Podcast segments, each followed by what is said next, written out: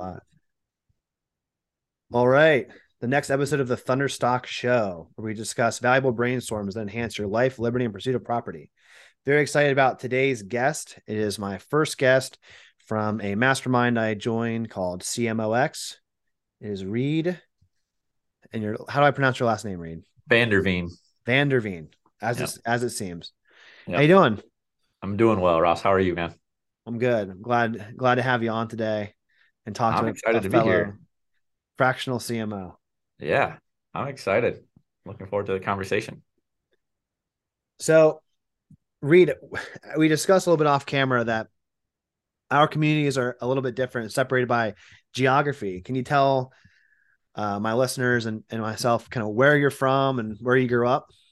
Absolutely. Yeah, I I reside in the very southeast corner, of South Dakota, uh, the largest metro area in South Dakota, called Sioux Falls. I live on a farm just outside of town. Um, we live on a generational farm, my wife and I. So she is, I think, the seventh generation out there. Our kids, we got four kids. We'll be the eighth generation on this old family farm, and uh, we absolutely love it. Um, we get the best of the best. I feel like I'm a little biased, obviously, but we get the best of the best in terms of like all the seasons out here. It is it is unseasonably warm here today. It was 34 degrees when I rolled into the office, and um, we're getting five inches of snow tomorrow. So um, we get uh, really really cold winters down to like negative 50 wind chills, negative 20, 30 air uh, air temp and then summers are you know north of triple digits ridiculous humidity mosquitoes the size of crows um, all sorts of fun stuff so but i love it spring is awesome fall is awesome i spend a lot of time outside uh, so um, yeah we get a we get a little bit of everything around here So, one of the first questions I have that comes to mind a very popular television show, Yellowstone. Uh, are, are you an enjoyer and do you see similarities that are maybe less violent than the show? Yeah, I would say so. I mean, Sioux Falls is like we a lot of people around here like to think that we're um we're a lot more say metro than we are. Uh, we're we're the largest city in the state of South Dakota, and I don't I think we're barely over two hundred thousand people. In So the metro like, area? Yeah, the, or the whole area? the the the metro area. Hmm. Uh, so it's not it's not a huge it's not a huge uh you know populated area. Uh, Yellowstone's awesome. Yellowstone, I would say, looks a lot more like West River, South Dakota than it does East River, South Dakota. Uh, we're split um, kind of two almost separate, complete geography uh, landscapes in the state. Um, and West River looks a lot more like Montana, Colorado, um, a lot more landscape. We're pretty flat here, plains, uh, definitely like the heart of the the Great Plains, and then you get further west, you get the Badlands, you get Mount Rushmore, all that that kind of stuff. So there's there's almost like um I'm not forget forget my lack of geography understanding, but is there the Rocky Mountains that kind of splits the east and west? Is that the landmark? Or Um, is it no, just- the Missouri River. Missouri River. Okay. Yep. Fair enough. Yep. So We just call it East River and West River. It's almost like two complete like we have that like brother sister like internal family thing where it's like oh you make fun of West River but like if you're from out of state don't talk bad about them only we get to Mm. talk bad about them sort of thing. uh, no, that makes sense. We Yeah. experienced that a little bit where I'm from. There is the Susquehanna River, and Okay. it is pretty adjacent. It's very near the Appalachian like mountain range. So basically, when you're east of the Susquehanna and the Appalachian, you get the more populated um, counties. You know, Lancaster they call country. There's 570,000 people in the county, right? Okay. So I wouldn't call that very country, but compared Yeah. to Philadelphia and the surrounding counties, sure. And then you go west of, like, you kind of go over the river and um, like west of the Appalachian, and now you have they call it Pennsyltucky, um, Okay. which is very much you know mountains, hunting, fishing, Yeah. um, a- agriculture, just very Yeah. that's truly rural, right? Right. So landmass areas that are similar to the size of where I live, with like a tenth of the population, you know, maybe maybe 20,000, 15,000 people in a county, but and that county is just a range of the mountains. So um we get you know, like like you said, the east and west side, Pennsylvania is a really weird state because you have Philadelphia and then the rest of the state. Okay. uh, pretty much. nice. So yeah, so to sounds your familiar. point, there there's a you'll go to a school and then the FFA, you know, a bunch of people wearing Carhartt and uh, camo, and then other people wearing like very uh, urban hip hop clothing. That's yeah, hipstery. Yep, I I totally get it. So, you know, now that we know that you're a seventh to eighth generation farm family, you know, between you, your wife, and your children, yeah. um, how does the farming aspect play into your daily life? Do you do you actively? I know that you're a fractional CMO. Do you actively yeah. also run the farm, and that's like another part of your career, or what does that look like? Yeah, so I would say the answer to that is sort of. So we have uh, in the family, we've got kind of two separate um, pockets where we farm. One is right around our place. Um, we do a little over 300 acres, uh, which is um, not all that significant uh, amount of size uh, relative to the other farmers in the area. But that's right around our home place. And then about two hours north, where my wife, uh, my wife's from, her dad's side of her family, uh, we've got another farm up there that um, again in the family we kind of between my mother-in-law and brother-in-law we kind of help manage and um, do a bunch of different work. And it it varies on the amount of work that we're doing whether we're hiring it out for custom work or we're doing cultivation work ourselves or we're um, hiring out harvest or helping with harvest or doing some combination of it ourselves so it varies but we don't we don't at least right now we don't do any livestock so it's all um, it's kind of a mad dash in the spring to get crops in the ground um, get the get the ground cultivated, and then you kind of sit around and wait, work on equipment, and mm-hmm. uh, wait till harvest, and then it's a mad dash for another you know three weeks or so. So it's, but, I mean, it's it's what we do. It's it's uh, my everyday life. I get up, I gotta you know go. Um, we do a bunch of chickens. Um, mm-hmm. so uh, I gotta get out and you know let the chickens out, which is not like a a, a big deal at all. Um, I'm kind of joking about that, but um, no, like I've I love being outside. My kids were always working in the barn, or always working in the shop doing something and and just being outside. So it's kind of a part of my life. It's definitely not uh, nearly as consuming as the fractional CMO work or, or the rest of my professional Interesting.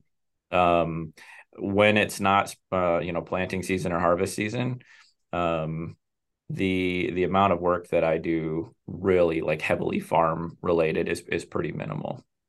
So it's very seasonally dependent. Correct. Yeah. Yep. Very cool. And you said that your whole family, it's like a family affair. Do you find that that's a way that your family can bond and get closer to one another and you spend like quality family time? Or is it like super stressful? All right, you do this, you do this, let's go. How does that yeah, look? Because I'm, I'm a little bit removed. Um, previous generations of mine had like the 300 acre farm in Iowa. Mm-hmm and I I never got to see that, so I'm probably yeah. the only generation of the Stockdales that you know is, is, ignorant to that question I'm asking you. Sure. No, I would say it's for us. It's been a it's been a really fun thing. It's it some of it hasn't really been by choice. It's kind of been by force. And it, there's a situation that took place here a couple couple years back that really kind of um, fast forwarded a lot of that. Um, my father-in-law and mother-in-law, father-in-law farmed his whole life. Um, father-in-law and mother-in-law were on their way to a church small group meeting got um, had a young kid uh, on his phone cross the center line uh, head-on collision and my father-in-law was killed in that accident a couple years back. So um, fortunately uh, as far as the farming goes fortunately my mother-in-law was a very active partner in that. She was more the business side of that than the, the physical labor side of it but she understands everything about that. Um, uh, you know, marketing grain and and doing all that stuff. So um, it, it, was a moment where my brother-in-law and I kind of really uh, stepped up because you just we had to. Um, and we both love being outside. We both love the kind of the the values that come from farming. We appreciate, you know, being able to show our kids hard work. Hey, like groceries, like your food doesn't it doesn't just appear on a you know a supermarket shelf. Like somebody's got to actually get it there and grow it. And takes a lot of faith to put you know million dollars worth of seed in the ground and start praying and like hey i hope we get some rain and some sunshine because we got you know we got bills to pay and we got mouths to feed and not just our own like um so there's a whole lot of stuff that we can get into that's a lot heavier but um we i love i love farming. I've always loved farming. I was that i grew up in a tiny tiny town. Again very ag rural community. Our, my town was like 3000 people but like mm-hmm. my dad and i were the type of people like anyone from church needed chore help, like somebody's sick or somebody's gone, like, hey, call them up. They'll go, you know, feed cattle, do hogs, whatever. Um, so I'm I've been around that my whole life, and I love doing that. So um, I always helped out anyway. Um, ever since joining joining my wife's family, I always kind of got involved and helped out with that anyway. But it's it's kind of really become uh, with my father-in-law's passing something that there's just new roles for people to play, and, and we've all kind of stepped into that. Well, one so bonding your your question, your first question, like is that a family bonding thing? There are times like we get yeah. to like I got four kids. My brother-in-law, brother-in-law has four kids. Like we're always, they're all playing. You know, we're all working together, working on equipment or riding on the tractors or whatever. And, um, but the but, bond, the, your answer sort of tells you know a very deep story. You know, we we've known each other before this podcast, so I was aware of the story, and you know, hearing that always strikes a chord. But one of the things that comes to mind is that um, you know, the bond is more than just happy go lucky, like, hey, I help you, you help me. It's like no this is not only for um, the benefit of the community but for the survival of the community and the greater mm-hmm. you know community at large getting them, their food. And it, it, the, the lessons are are not without um, sacrifice and like you said faith. Um, and then for you leadership you had to step you had to step up to the plate. Um, so with that being said you know how how does the the farming and that aspect of your life uh, influence and translate to the fractional CMO? Like one, it's agriculturally, you're a leader in your community, your family, and your farming enterprise, but you're also a fractional leader for marketing and your community at large there. Yeah. Yeah. I mean, I think there's, there's, we could go down a couple different paths with that. I mean, there's, I would say natural tendencies or maybe, um, um, nurtured tendencies that a lot of leaders have that that um, you know you just step up or step into a situation when when somebody needs to fill a gap i think we could go down that path i think for me mm-hmm. maybe what's been the most like tactical um, crossover between the farming side of it and my professional work as a fractional cmo is uh, being in an ag community there are just there are a lot of um, ag related uh, professions or companies or groups, organizations that, uh, whether they're involved in ag directly or indirectly, or they're influenced or impacted by um, agriculture, like not very many people understand um, the kind of influence like the grain commodity market has, pricing has on uh, pricing for everything else. But so anyway, suffice it to say, there's a lot of companies around here in an ag-based rural community where um, having like tangible on-farm knowledge can cross over into maybe the the boardroom or the operations side of a business to say all right we're trying to move more products or we're trying to uh, launch a new business. I had a client for a period um uh this is probably two years back. There i was they were a client for probably a couple of years and we with them we launched a couple new new business we launched one new business and a number of new products that were all in the directly in the agriculture industry. So um, being able to um, bring that to an executive team and say, hey, these are the concerns that people have. These are this is how your audience thinks, and um, it's not just from a place of speculation, but but it's either a place of, if not specific knowledge, at least familiarity. And I think that's uh, that's a, a, a very tactical like crossover uh, between the ag world and, and my professional world. And I think too, you just get a whole lot of other. Um, there's just um, I'll get on I'll get on a little pedestal for uh, those of us around the Midwest here. Like we're not we're not upset about the fact that there's that old Midwest work ethic kind of an idea. So when you have kids um, growing up that are in an ag community, uh, I mean, I went to school with kids that like in the spring and fall, like they they weren't in school like they weren't in school. They were helping uh, they were driving a tractor 20 miles to town at you know 12 years old. Mm-hmm. and they were bringing it to the grain elevator or they were getting crops in the ground during planting or they were running a grain cart or something in the harvest or whatever it might be. They did chores with cattle feeding thousands of cattle every morning whatever it might be. Um, that just kind of permeates out and, and you get a whole bunch of people that um, if you're not involved in it yourself uh, directly, you're at least very familiar with that lifestyle and, um, you know, the kind of work hard, earn what you get.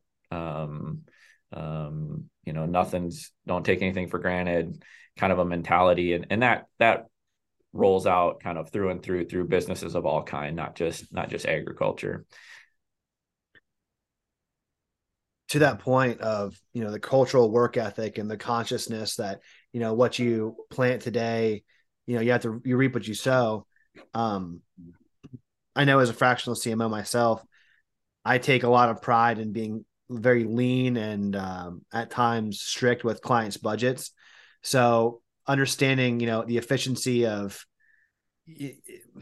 not having uh, too much fat on the bone for lack of a better term you know so i've worked with some marketing agencies that maybe from miami or maybe from new york city that they're like all right we need to spend at least this much. And it could be 20 30 40 thousand dollars on a campaign. And i'm like okay but that's if you want to buy clicks and views.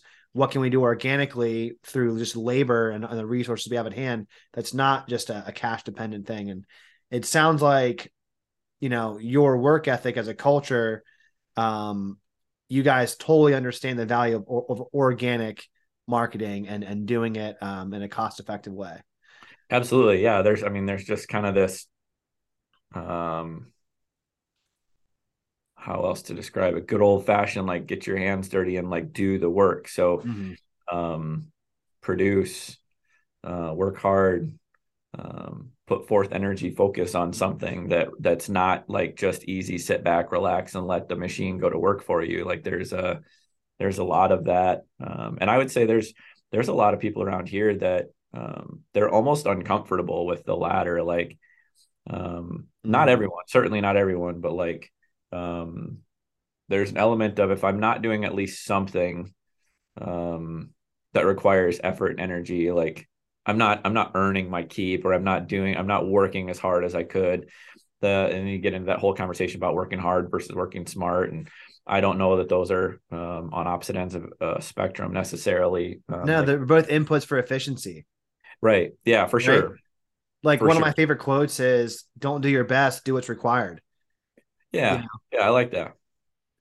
So, and I'll give a shout out to Alex Hormozi. Um, he inspired that quote. So, not not taking it as my own. Um, yeah. I like I like I guess, Alex Hormozi stuff. one of the questions, another question I have for you is kind of what motivates you and inspires you to do fractional CMO work specifically? Yeah, good question. I would say I I love at a at a pretty deep level. I love like just thinking about and understanding people, like how people move, work, like how they make decisions, uh, how their brain works, why we do what we do, what makes us tick, like almost like on a psychological level. Um, and I I discovered it late.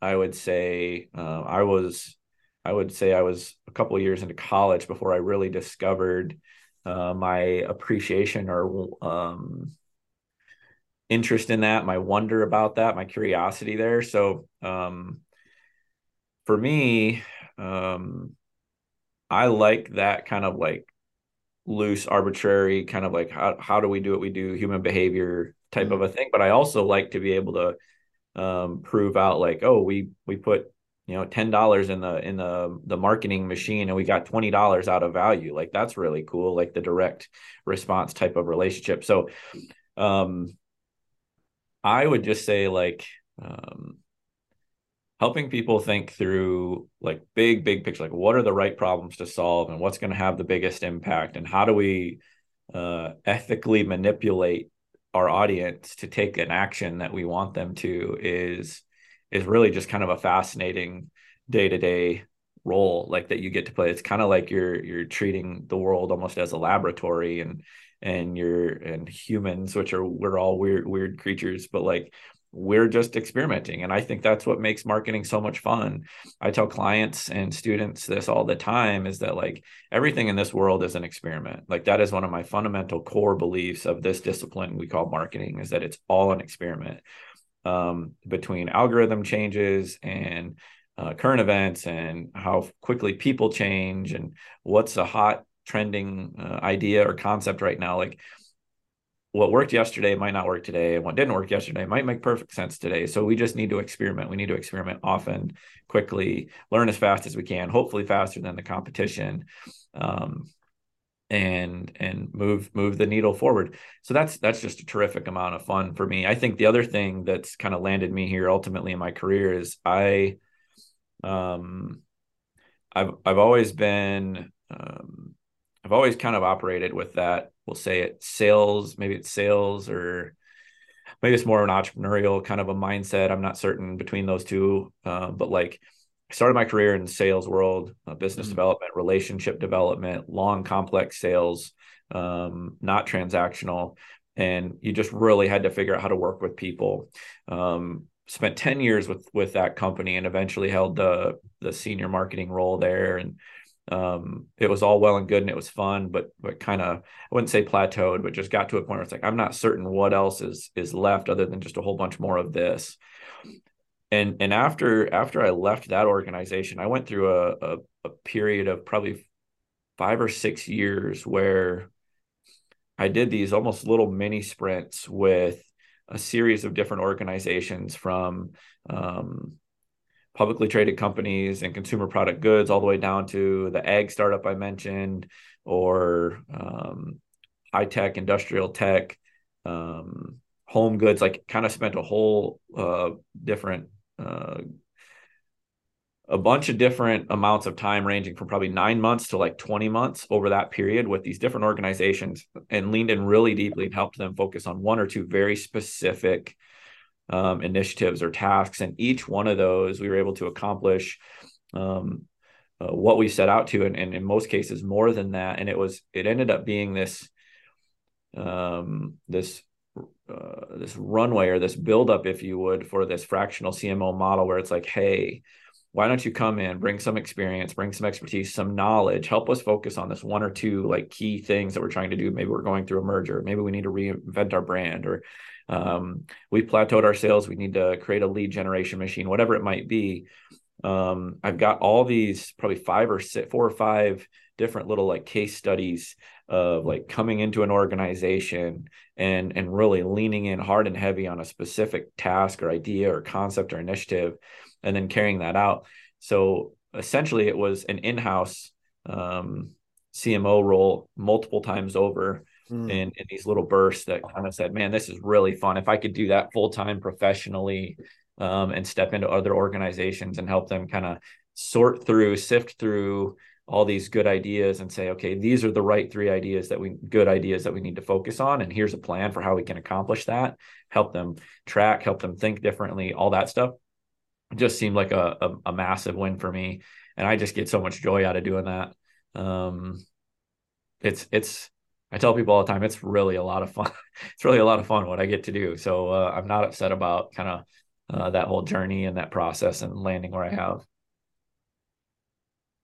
Well, I would have to second you on the notion that it is a lot of fun to solve these bigger problems and come in and and use your leveraged experience you've accumulated over a decade plus in that industry. Um, eh, the convergence of marketing, sales, leadership, and the agriculture, the specific in- industry you're in, kind of puts you in a blue ocean where it's like, you know, not anyone that's a CMO or not anyone that's an ag or not anyone that's a leader can do those things. You have that that uh, overlap in the Venn diagram, if you will, that like that's your sweet spot for helping your community in that specific place, which is which is really cool. And one of the reasons I love doing podcasts with other fractional marketing leaders is because you know there's not one size fit all. It's a very niche, and um, I think companies finding the right pr- fractional can really make or break uh, their growth and you know not only their growth but their leadership's uh, mental health or you know mm-hmm. their team's um, team's vision. So there's yeah. a lot of different problems that fractional solve but i think your specific background and approach and community you know puts you in a in a category of one which is a really cool place to be. It's, one thing i wanted to follow up on you know while you were answering is you also teach. So can oh yeah can you kind of go into that as well? Sure yeah. Um, so i've been uh, involved at uh, a couple of the universities here locally but i teach um, i teach on a regular basis at one of them. Um, uh, and I've done that now for going on probably seven years or so.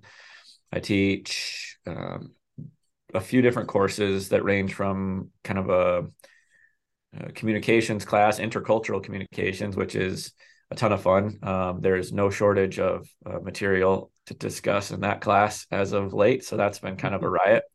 Um, and then I also teach sales, um, sales management, and some marketing classes for the the master's program there. And um, that that too is just another one of those things that is an absolute riot. Like I love love doing that. It's it's a little cliche to say, but it's impressive what what I will learn what as an instructor, like what you can learn from the students, and particularly in the MBA, the master's course. Mm-hmm. Um, we our our university follows a cohort model, so for the most part, um, a group of students that starts that program, probably eighty percent of them that graduate in that given year will be part of that same cohort that started together. So it's a ton of fun to follow that that pocket of students and as they learn and lean on each other, learn from and lean on each other um, and and us as instructors too. I get to uh, be involved in a couple different classes with them, so to kind of um, get to know them first and foremost, but but also learn from these amazing, amazing executives and um, up and coming leaders in in some really ridiculously awesome organizations. So it's an absolute blast riot. I love love doing that, and I think that's a little bit. Um, why that overlap makes sense the the fractional role and the uh, the the teaching role overlap for me is I, I think I approach almost both of those from a, the same standpoint of like uh, as a teacher or a coach, and just to say, mm. um, um, it's, it's never fun to just give someone the answer like that doesn't benefit anyone. Um, let's let's think about how to think about this. Let's let's really actually understand what's the problem at hand and how can we approach it and what tools do we have to work with and um, so whether that's a student whether that's a client, um, kind of trying to kind of come at every situation with that kind of a, a mentality is is a lot of fun. You you approach it almost as if you're cracking the meta, and when I say meta, I mean most effective tactics available. Um, yeah, sure. always yep. always changes. Um, you know the meta that that kind of came from me with my background in, in wrestling. That's where I started, and I was a wrestling coach. And then I, I I tried my hand as an athlete and uh, was competitive in Brazilian Jiu Jitsu and in cage fighting. I know wrestling is big out in the Midwest also, and and those sure. Types of sports. But one of the things that you said that just struck a chord with me to my to my bone is how similar coaching and teaching coaching is to fractional. It's like I look at coaching as each wrestler, each jiu each uh, student or whatever you want to call them, they have their own set of attributes that are unique to only them. You know, mm-hmm. we, we say in wrestling, it's for every body, not everybody, but every body. Meaning, if you're short and stocky, you're tall and lanky, there's a certain set of strategies and tactics that you can apply to increase your likelihood of winning. Right. Yeah. Same with, yeah, with marketing that. and sales. You know, you're not going to guarantee a state championship. You're not going to guarantee, you know, 60% net profit, a hundred million dollar a year growth and 12 months. You can't guarantee these grand slam home runs, but what you can do is at each at bat fine tune um, what they're doing in training and preparation and mentality um, in their homework, if you will, so that when yeah. it's time to perform for their unique set of attributes and their unique position, that they have the highest likelihood of achieving their goal, right? So, yeah, that's such a. In I've probably learned more from coaching than in the several years I have than I actually was as a competitor, and for you to say that you learn more from teaching makes me want to go and reach out to my local universities, be like, hey, what do you need help with? Yeah. Because you know, that just fires me up. Yeah. No, I get it. That's awesome. That's very cool. So, you know, one of the the things that I love to talk about with other entrepreneurs, you know, we talk about life, liberty, and pursuit of property. I think we've talked a lot about, you know, what's what life is like for Reid out in Sioux Falls, Southeast Dakota area um, kind of the freedom you get to follow your passions and serve your community. But in, in the end, like what is the goal with fractional CMO? Um, what what do you always try and accomplish for your for your clients and and what is like the unique value that that you try to add professionally to your community? It's, it's a, very hairy question. So that's a big question. I was gonna say, like that's uh that's, Let uh, me. I'll start with the first part. What is like? Okay. What is your end goal? What is your What is your big, hairy, audacious goal professionally? Where do you see yourself five, ten years? This is for me now personally. Yeah, this is for you, your business. Yep. Okay. So um where where it all came down for me with setting out on doing fractional work on a full-time basis was um, I'm one of those people I would say that's it's maybe slightly difficult to employ. Mm. Um, so um, I really appreciate the freedom and flexibility that I have over my schedule.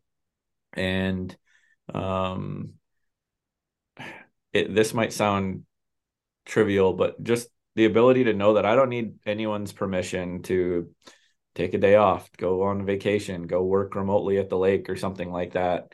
Um, that I can roll into the office at five in the morning knock out a full day's work by 10 o'clock if I'm in a flow state or I can sit at home and have coffee with my wife and hang out with my kids until noon if I really feel like it. And um, and nobody's there, you know, waiting, watching. You know, do I have a do I have my butt in a seat somewhere? Because uh, I've I've been in certain roles, uh, corporate roles that were like that. Whether or not anyone would say it, um, that it was um, you just kind of had that mentality, that old school style leadership. And again, I think that goes back to our Midwestern, like I don't see you working, kind of an idea. Mm. Um, so for me, it was a lot of freedom and flexibility. I've got four little kiddos that I mentioned, and the oldest is just turned six. So like they're in a we're in a like our house is controlled chaos basically at all moments, and like the ability to not only be there help out um, with that, but just like enjoy that time versus um, what a lot of professionals um, that I know have gone through or mentors have talked about is like I worked so hard when I was your age. Like I was putting in you know 60 70 80 90 hours a week um, and I missed like my kids' childhood and it's like man I just don't want to do that I have no interest in that so um, for me it's I want to work I'm the type like I don't know that I'll I'll retire like at some point like I'll retire like formally mm-hmm. but like I'll be the guy that's trying to climb into a tractor when I'm 85 years old, right? And like getting the ride up on the forklift because I can't climb the ladder anymore. But um like I want to I want to have a life that I don't need to take vacations from. So um for me that's just that that I the best way I can boil that all down is I want the freedom and flexibility now um that if I want to work hard and chase a dollar, I can. If I want to relax and spend time with my family or my friends um, or just myself like i can um, we have a we have a, a lake house um, and i love spending time there um, the i think the ability to uh, and my internet oddly enough is better at the lake than it is here. So like there you I go. can, I can work really efficiently, really well from the lake, and like just the ability to be like, look, let's go, let's go spend a week, like let's just go, and I'll still work, I'll still serve my clients, um, and uh, the ability to do that now versus waiting until I'm 55, 60, 65 years old to take all this time off when you can't can't feel like you you could go do something if you wanted to. I'm just working, I would say, working hard on um, having a life that I don't I don't need vacations from. I, I think Reid one of the things you you said that really struck home and it goes back to in the beginning of our conversation talking about how it was just a way of life where you just you there's different seasons right so there's the spring and the fall where you're planting yeah. and then you're you're harvesting and then the summer winter it's it, there's extreme temperatures and you kind of buckle down and you know you do your your deeper work your more management work um from a life perspective, you're in a season of raising children and growing a fractional business that supports your fatherhood and family ambitions, which, uh, you know, anyone listening is, is clear to see that's a strong value. But, you know, your, your children and your community, they don't care how many hours you put into work. They care about the results, right? Like for me, I could be a work from home dad and have my daughter around all the time, but if I'm always on my phone doing emails, doing client calls, like I'm there, but I'm not really there. Like the mm-hmm. time, yeah, the time spent near her is there, but I'm not engaged. Like she, right. shouldn't care. Like that's not helping. It's still, it's still whether she's at daycare or near me, it, it the same amount of attention is being spent. So it's like to your point, if you can, as long you want the freedom to do the work you a work life balance you don't need a vacation from that supports your kind of holistic, well-rounded um, big goals, which are to have an eighth an eight generation farm to support your local community through the school to support support your local businesses to help support the nation at large through agriculture because you have this you know accumulated experience where they don't have to pay somebody for their time. You pay you they pay you to help them with the result which is just absolutely huge. And i think we're going to see more and more as an industry uh, people not clock watching their employees because they realize that that might not be the most productive use of time as yeah. opposed to just like hey let's do project management from a you know an accomplishment basis. Um, yeah. yeah that's a, that's a very yeah absolutely. I i a couple things that you you mentioned there gave me some ideas and um, i think one of the things that i would say especially watching students but even just other adults my age um, this idea that um, you, you use the term work life balance, or maybe I did, I'm not sure, but um, this idea, I think there's still a prevalent kind of understanding that those imply like opposing forces at some mm-hmm. level. Like I work to live, or I live to work, or vice versa. And and and I think you have a generation now, generations uh, multiple that are entering the workforce or have, have been in the workforce now for a period of a few years that that don't don't approach the equation that way. It's these mm. are not like I get enough of this and then I get enough of this. It's like it's just it's it's a fluid thing. Like it permeates. Like yeah, it's, it's integrated in some some way. And um, I think the more time people spend um, you know nurturing those those folks and those folks entering into more senior leadership positions that's when you'll probably start to notice an impact and at least in certain organizations anyway where it's less uh how many butts do we have and how many seats and how many hours are being clocked and it's like let's just look at the let's look at the end result. Let's look at the product and and man if if tina can outwork everyone working 20 hours a week like my goodness let's make sure we're paying her enough to keep her around for those 20 hours that she's willing to give us. So um yeah i think it's i think it's really neat. It'll be interesting to see the like the what the byproduct of that is like long term right? Like um you have everything's cyclical and here again we're getting into like kind of human behavior and how this all mm-hmm. works but like you know you look at a lot of small businesses that are closing or being sold uh, come from the baby boomer generation it's the the largest number of retirees it, is from businesses being sold well you look back when those people were our age when they were young adults and they were starting business like you had to start a bit like like that was the option. That was how you created a. That's how you did it. Yeah. And so you have a lot of these people in that age bracket, I would say, in a, in a kind of a legacy leadership position.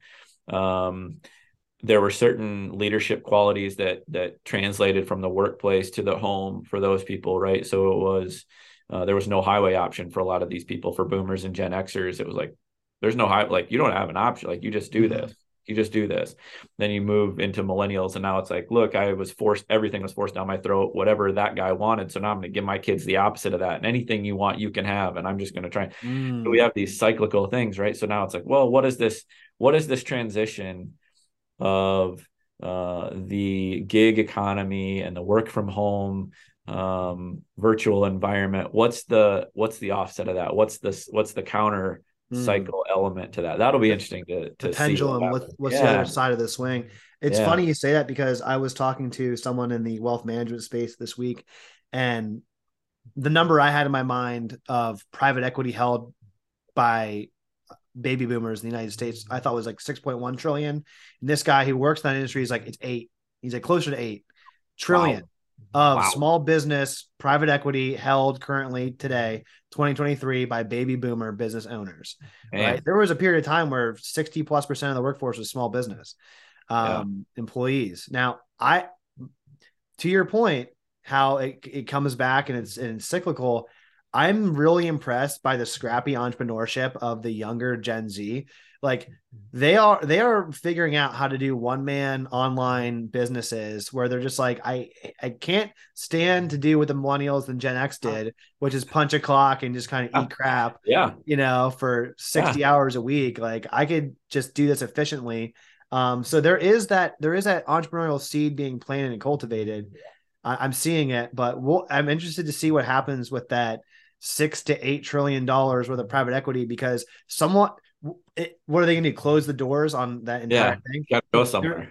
I look at two options. One, one they find someone that's in a younger age bracket that can man the ship and do like a succession plan through like a uh, private sale. Or two, they can be gobbled up by large PE and hedge fund and VC, like large institutional finance, which just makes conglomerate monopolize like big business, you know, holdcos. Um, you know, part of the part of the show is belief and lo- appreciation of the American dream. I think that we're gonna we're gonna see a resurgence and renaissance of younger entrepreneurs that can kind of take over the farm, if you will, and um, Yeah. you know keep keep working towards that integrated life balance where I you know I grew up as a wrestler and, and I have friends that are either full time in wrestling or they're part time, but like splitting time. So like I have I have friends that are college coaches, friends that you know maybe work construction but do refereeing, and they're just so happy making money, earning an income, following their passion. But I think blessed are we that can find something that integrates completely with you know financially uh, from a freedom standpoint from a life and a passion standpoint just that right fit to you know it's not necessarily you know i tried to be a cage fighter. I realize you know my priorities as i get older have changed. Um but really teaching yourself what the human aspect of mm-hmm. how do i become a full integrated person? And mm-hmm. yeah work is a big part of it but it doesn't have to be a bad thing. And i think some people have this negative connotation between work being bad. It's like mm-hmm.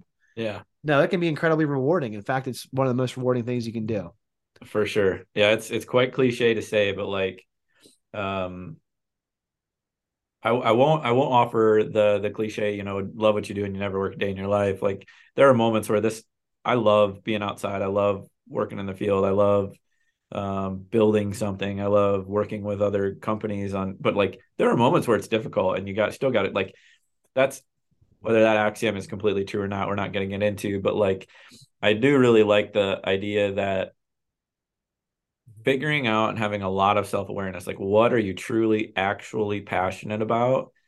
And you can like the barrier of entry on almost any business is is ridiculously low anymore. So um that old adage that like if if i can do it anybody can do it. And i i feel a lot i feel a lot of truth in that.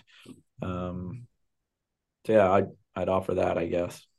No, I mean that's a great that's a great adage, right? I feel I kind of feel the same way. You know, I graduated college and I was like, no one's knocking my door down to hire a philosophy and English literature student. Like, so why not go cage fight and get punched in the face that was your logic you That's know, so. I, I was like, I'll be a warrior poet. And then I became like more practical, practical as I got older. I'm That's like, yeah, I want to have a family and uh, support them. So maybe uh oh that's terrific but but to your point, um, the older I get, the more I think about like, wow, I, I did these things, but if I could do this, then anyone can do this. And if and I also look at peers that are further along, I'm like, well, the more I get to know them, the more I'm like, oh, well, if they can do it, then I can do it. And I think it's that's that human connection too, right? Like it goes, it's it's a hand, it's like getting help, somebody else pulling you up and, and getting you better. And I want to give back and give people a hand up too. Right. Yeah, So- for sure. I've Well, uh awesome. I've had a couple conversations with a buddy and we're we're I'm tempted to write this book about the idea that there's no such thing as adults. Like the older you get, like we're all like you just realize every single person is just winging this thing. We're five year olds that continue to age. Yeah, yeah. Uh there's some there's some different examples of that that uh but the more you look for the more you look for um instances that would fill a book about ideas like that, it's it's pretty comical. It probably won't happen, but uh, From a philosophy standpoint, one of my favorite things to study was the idea of time travel. So I always like to ask guests. One of my favorite questions is the time traveler's axiom. So if you were a, you know, ten year old Reid and an Mm. eight year old Reid, what would each of them say about where you're at and what you're doing? And my my, my goal, like my big hairy audacious goal, would be that my ten year old will be excited to live the path and be like, all right, that's awesome. And the 80 year old would look back and be like, well, I don't have any regrets. Yeah. Yeah, I think I would say my 80 year old one is probably a little bit easier in that that it's like um don't don't have regrets follow follow what makes sense follow your heart follow your passions and and try and find a way that you can do that at a level that will um, support a family um, not even necessarily build a crazy wild lifestyle but like like just support a family mm-hmm. um, the 10 year old me i mean there's there's an element there's part of me that's like oh go buy some tesla go buy some amazon stock right like i want to tell i want to tell myself that um but uh I would say, um, and I've mentioned, I've said this word a couple times already. It's like we, even even as somebody who just said there's no such thing as adults, like we don't have to grow up. Like you can actually mm. be, you know, in your 30s and 40s and have fun. Like fun isn't a bad thing. Fun's not illegal. Like, um, fun is fun is and could and should maybe for more people be the goal and the target and um if what you're doing every day doesn't at least fill part of that bucket, um, I don't know, then maybe take a hard look at what's going on.